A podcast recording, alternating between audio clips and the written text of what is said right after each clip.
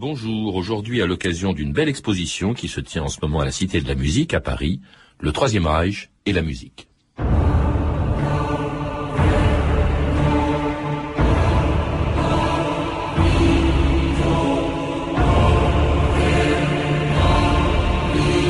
La musique n'est pas une arche sur laquelle on peut survivre au déluge.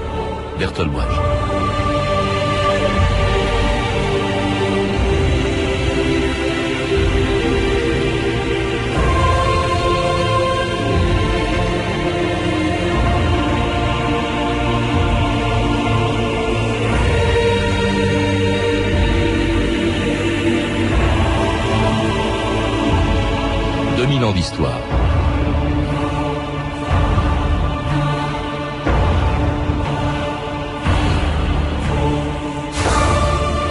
C'était l'époque où la qualité d'un artiste ne se mesurait pas à son talent, mais à la couleur de sa peau ou à sa religion. Quand les symphonies de Mendelssohn, de Meyerbeer ou de Mahler étaient sur une liste noire, quand la musique de Gershwin et le jazz étaient mises à l'index, et quand les juifs Otto Klemperer et Bruno Walter n'avaient plus le droit de diriger un orchestre, même pour jouer les œuvres des compositeurs préférés d'Adolf Hitler, Wagner, Bruckner, Richard Strauss ou Karl Orff.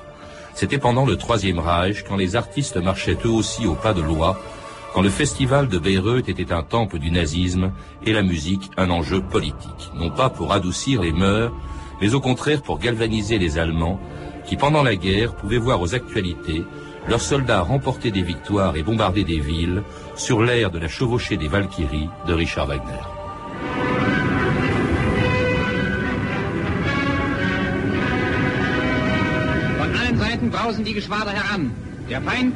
Les escadrilles affluent de tous les côtés. L'ennemi doit se rendre à l'évidence que les avions allemands contrôlent le ciel de France.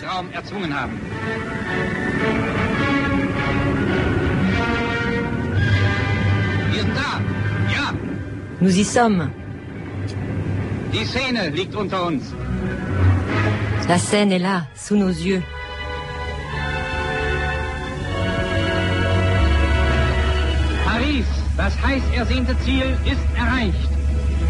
Paris, l'objectif tant convoité est atteint.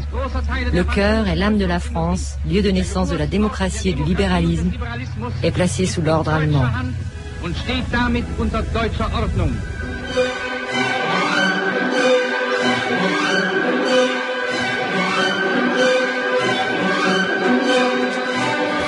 Pascal bonjour. Bonjour. Ah, voilà une archive allemande de 1940 qui fait froid dans le dos, hein, la musique au service du nazisme. C'est d'ailleurs le thème d'une très belle exposition, le Troisième Reich et la musique qui se tient en ce moment à Paris, à la Cité de la Musique.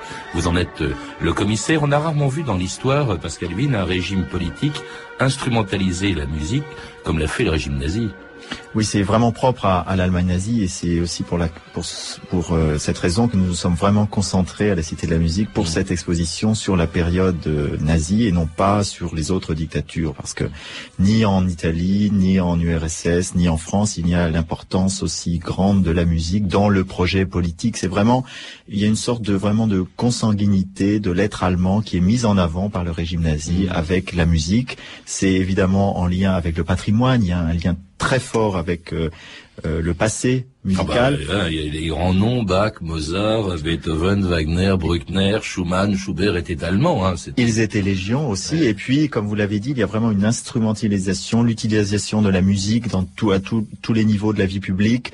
Euh, on l'a entendu là à l'instant dans un document d'actualité. Il y a aussi... Euh, ah oui, c'est pas un montage fait par la réalisatrice de, de, de Milan d'Histoire, c'était dans les actualités, ce, ce Wagner. Le, le, thème très connu des préludes de Liszt est utilisé, c'est Goebbels lui-même qui avait demandé à ce qu'on le réinterprète, on l'orchestre et il est annoncé pour euh, lors de cette euh, entrée des troupes à Paris. Pascal Wien, vous disiez que le, patrimoine de la musique allemande, celui qu'encensait le, le régime nazi, était important, mais il était important, là en revanche, il n'était pas du tout encensé, euh, également entre les deux guerres, à l'époque de Weimar, la musique, en général, s'est renouvelée grâce à des musiciens allemands, ceux qui ont été mis au banc, bien entendu, du régime nazi. Oui, la, la, la, la, période de l'entre-deux-guerres est une des périodes les plus riches sur le plan de la création et c'est surtout vrai euh, sur le plan musical. Il y a vraiment un renouvellement, c'est ça qui est intéressant, renouvellement dans la euh, manière de concevoir la musique et c'est vraiment lié aux bouleversements sociaux. C'est lié aux transformations issues de la Grande Guerre, c'est lié à ce traumatisme qu'a vécu cette jeune génération, c'est lié au refus de l'héritage mm. culturel et politique de l'Empire, de Guillaume II. C'est toute une génération musicale qui arrive au pouvoir après 1918. C'est Kurt Weiss, c'est Ernst Krenek, c'est Pauline Demit, c'est Hans Eisler. Et donc ce n'est plus... Oui, c'est c'est Schoenberg, mais même Schoenberg est mm. contesté. Mm. C'est aussi une question de génération. Les, les grands euh, maîtres de la génération précédente, Arnold Schoenberg, Franz Schrecker, Fitzner aussi, qui forment tous ces jeunes musiciens, sont contestés à la fois dans leur orientation esthétique, mais aussi pour leur position souvent conservatrice. Et c'est donc à la fois cette espèce de, de, euh, grand élan créateur, mais aussi ce combat pour les valeurs, valeurs esthétiques, mais aussi politiques, qui marque vraiment les années 20. Et c'est aussi dans ce cadre-là qu'il y a un combat très fort entre le, euh, les forces vraiment de ce qu'on pourrait appeler d'un progrès musical, elles se présentent comme cela, et celles qui défendent donc des thèses conservatrices. C'est sur ce socle-là que s'appuie l'idéologie alors justement, cette musique, en tout cas moderne pour l'époque, beaucoup de ces compositeurs ne sont pas du tout en odeur de sainteté avec le régime nazi. Hitler n'aimait pas trop euh, un certain nombre d'entre eux, euh, alors qu'il prétendait être un artiste, comme l'affirmait dans les années 30 son ministre de la propagande chargé de la culture, Joseph Goebbels. Le Führer aime les artistes car il est lui-même un artiste. Et sous son impulsion, une nouvelle renaissance allemande est née. Reprenant les mots d'Ulrich von Hutten, on a envie de s'écrier Ô siècle, ô artiste, la vie est un bonheur.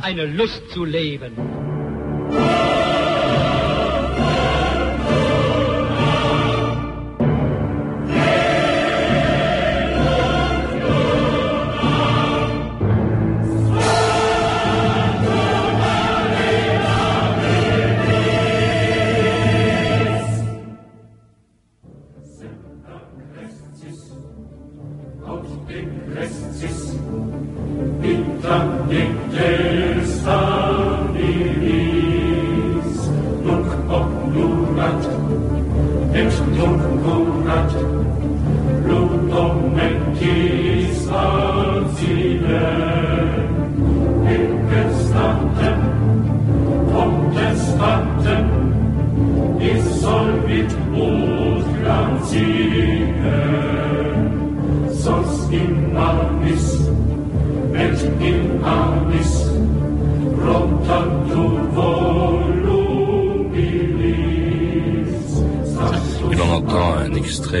Célèbre Carmina Burana de Karl Orff, dont on ignore souvent, Pascal Huyn, que c'est pendant le nazisme et avec sa bénédiction que Karl Orff s'est rendu célèbre. Oui, dans les années 1937-1938. Carmina Burana, c'est 37. Voilà, c'est la création à Francfort en 37. Il faut savoir que le, la réception de l'œuvre, d'abord dans le quotidien du Parti national-socialiste, est très mauvaise et que Karl Orff est pratiquement assimilé aux bolchevistes musicaux. Ah bon? Et, euh, On lui reproche à cette œuvre ce mélange de textes, de salmigondi de textes euh, français, latin, allemand. On lui reproche son érotisme, on lui reproche le côté rythmique qu'on assimile un peu à la musique de Stravinsky. Donc la critique est très mauvaise. C'est un idéologue du parti nazi, très très puissant. Et ça n'empêche pas cependant que l'œuvre va connaître euh, tout de suite un grand succès. C'est grâce à ce succès, à Francfort notamment, que la carrière de Orff va démarrer. C'est dans ce cadre-là qu'il va pouvoir placer son projet d'un songe d'une nuit d'été à rien. C'est évidemment pas euh, anodin. Alors avec la bénédiction d'une institution très importante, chargée d'encadrer, de contrôler, de sélectionner, donc de censurer euh, la musique et la chambre de la musique, euh, dont la présidence a été confiée à un autre grand compositeur très important qui a été soutenu de bout en bout par le régime nazi, c'est Richard Strauss. En 1933, il est tout à fait normal que le poste le plus important euh, sur le plan musical, euh, dans les instances culturelles, soit confié à la plus grande personnalité musicale, qui est en effet Richard Strauss. Richard Strauss qui a derrière lui déjà une longue carrière, qui était le personnage le plus important euh, sous Guillaume II et qui naturellement accepte de prendre cette fonction. Naturellement, c'est pas forcément évident. Mais vous savez, euh, déjà, Strauss n'était pas un défenseur de, des idéaux euh, républicains. Il avait un petit peu disparu de la scène musicale au profit de cette jeune génération dont on a parlé. Et donc finalement, il, euh, lui, dont le finalement l'environnement familial, culturel est assez conservateur, finalement, pense que l'avènement d'un pouvoir fort va lui permettre de réaliser ses réformes musicales. Donc, il n'est pas profondément choqué quand ce régime euh, arrive au pouvoir. Et donc il accepte, euh, même s'il dédaigne euh, d'appliquer euh, les directives évidemment fort ennuyeuses, notamment sur le plan de la politique raciale. Pour le, le ministère de la propagande, il n'est pratiquement pas à Berlin. Il laisse à ses subordonnés le soin de. Oui, disons qu'il ferme, il ferme les yeux. Il ferme les yeux. Voilà. Alors le nazisme récupère aussi euh, d'autres grands compositeurs qui n'étaient d'ailleurs plus là pour protester euh, contre cette récupération puisqu'ils étaient morts bien avant l'arrivée de Hitler au pouvoir. Je pense à Richard Wagner, bien entendu, nous en parlerons, mais aussi à un autre grand compositeur, le seul homme d'ailleurs qui sous le Troisième Reich a été admis au Valhalla, c'était le panthéon des Allemands, c'était le 6 juin 1937. Au Valhalla, près de Regensburg, fut inauguré le buste du compositeur Anton Bruckner, un des grands hommes de l'histoire allemande. Le ministre Goebbels fit en présence du Führer l'éloge d'Anton Bruckner. Laissez-moi, mon Führer, rappeler à quel point Anton Bruckner, fils de la terre d'Autriche, est à même d'incarner, en ce jour solennel, l'indissoluble communauté de l'âme et de l'esprit que forme le peuple allemand tout entier.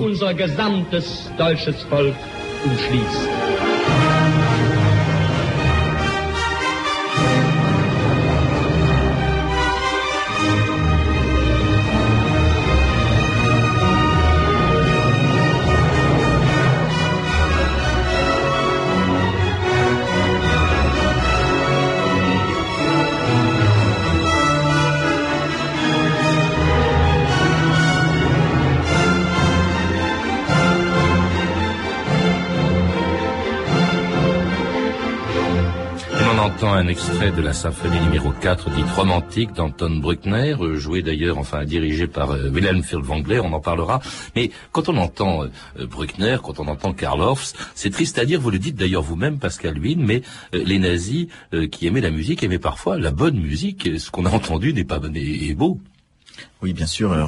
il serait absolument absurde de, de, chercher dans la musique de Bruckner des traits, évidemment, euh, il y a eu une interprétation qui a été faite, mais, mais c'était. On, on dit souvent que l'art officiel, euh, c'est moche. Euh, il peut être beau, même quand il est au service de la cause la plus détestable qui soit, comme était le nazisme. Oui, mais là, on est vraiment au cœur d'une perversion, je crois, d'une instrumentalisation totale par un régime des figures du passé. Et là, euh, Bruckner, mais aussi Wagner en font vraiment partie, sont vraiment les, les, les, les deux icônes mais Beethoven aussi, si on, si on allait chercher l'interprétation euh, qu'en ont eu les nazis, par exemple de la 9e symphonie ou de Fidelio, c'est évidemment euh, Fidelio pas du hymne à la liberté. Voilà, hymne à la liberté. Or, que dit le régime Que disent les édiles du régime? Ils disent que la liberté, c'est celle dispensée par le régime politique.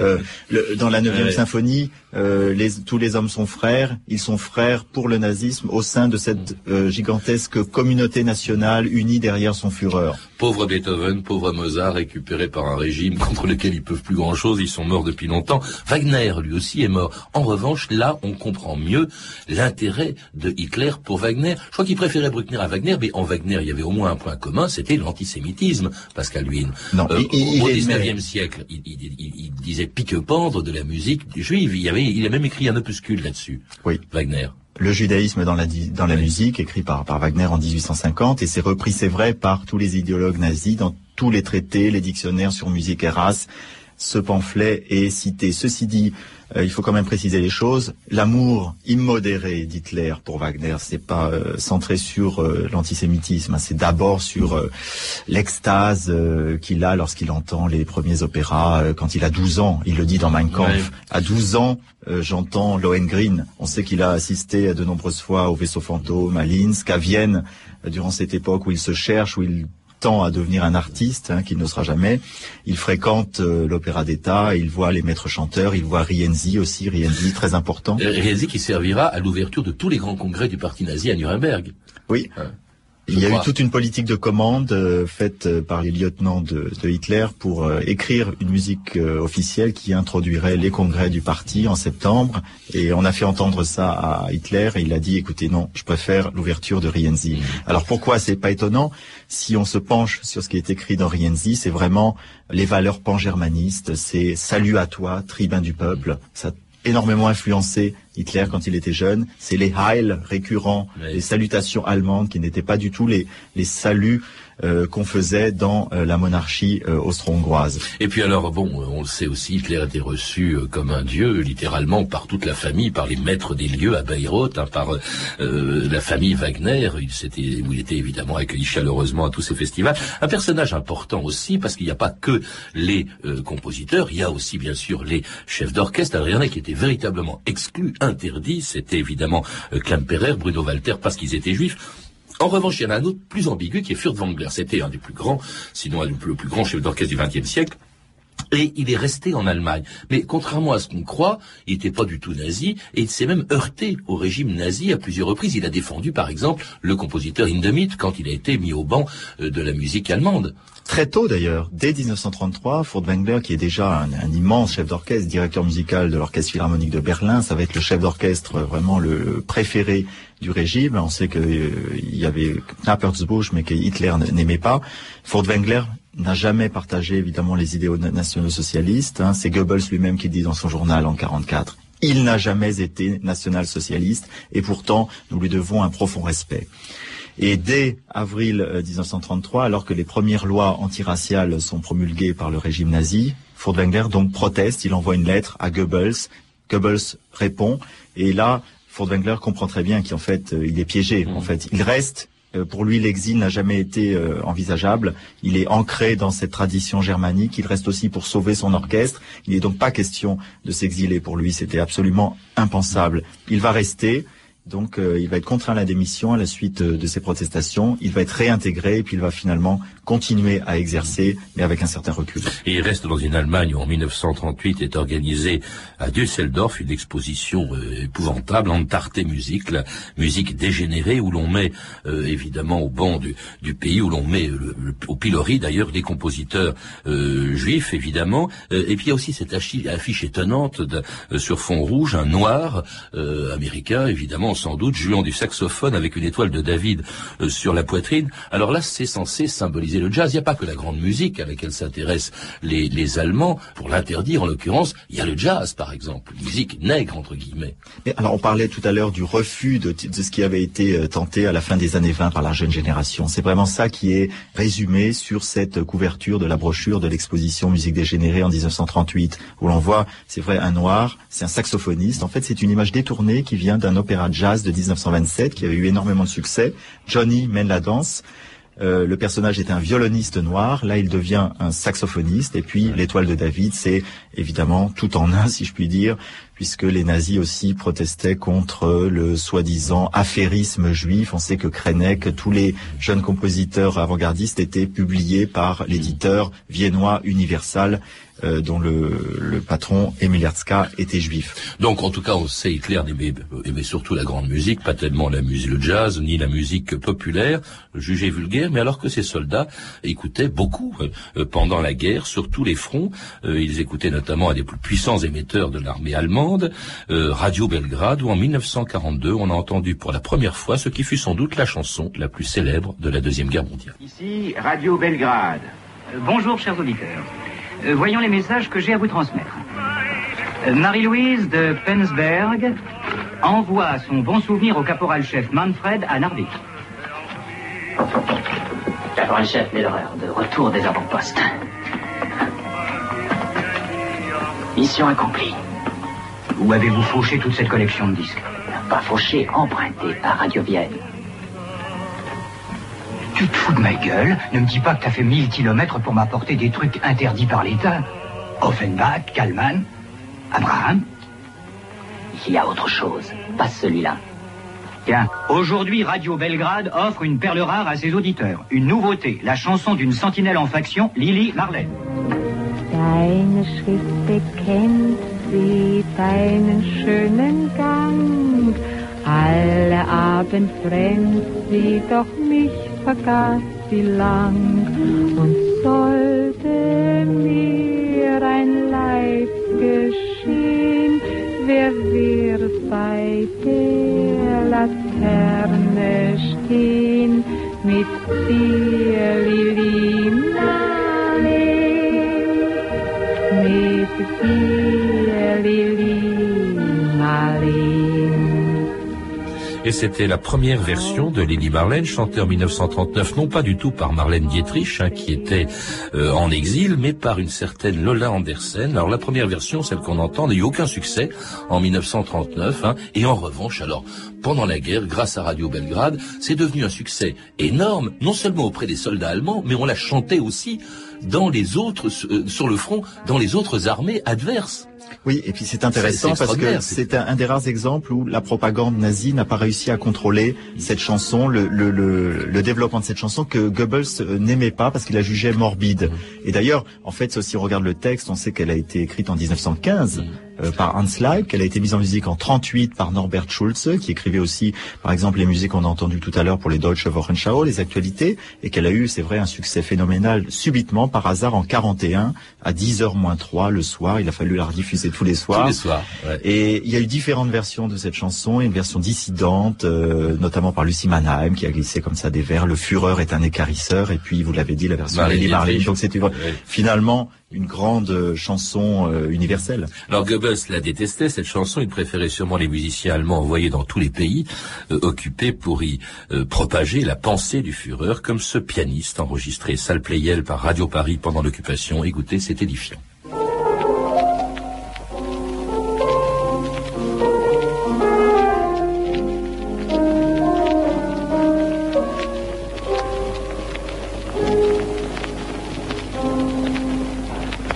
Mes chers auditeurs, je viens d'entrer avec mon micro dans le studio où le maître Walter Rummel était en train de jouer la valse de l'adieu dans ce studio de la salle Playel. Monsieur, vous étiez en train de jouer la valse de l'adieu. Je m'excuse beaucoup d'être venu vous interrompre pendant que vous jouiez. C'est avec une émotion très profonde que je joue pour le secours d'hiver demain.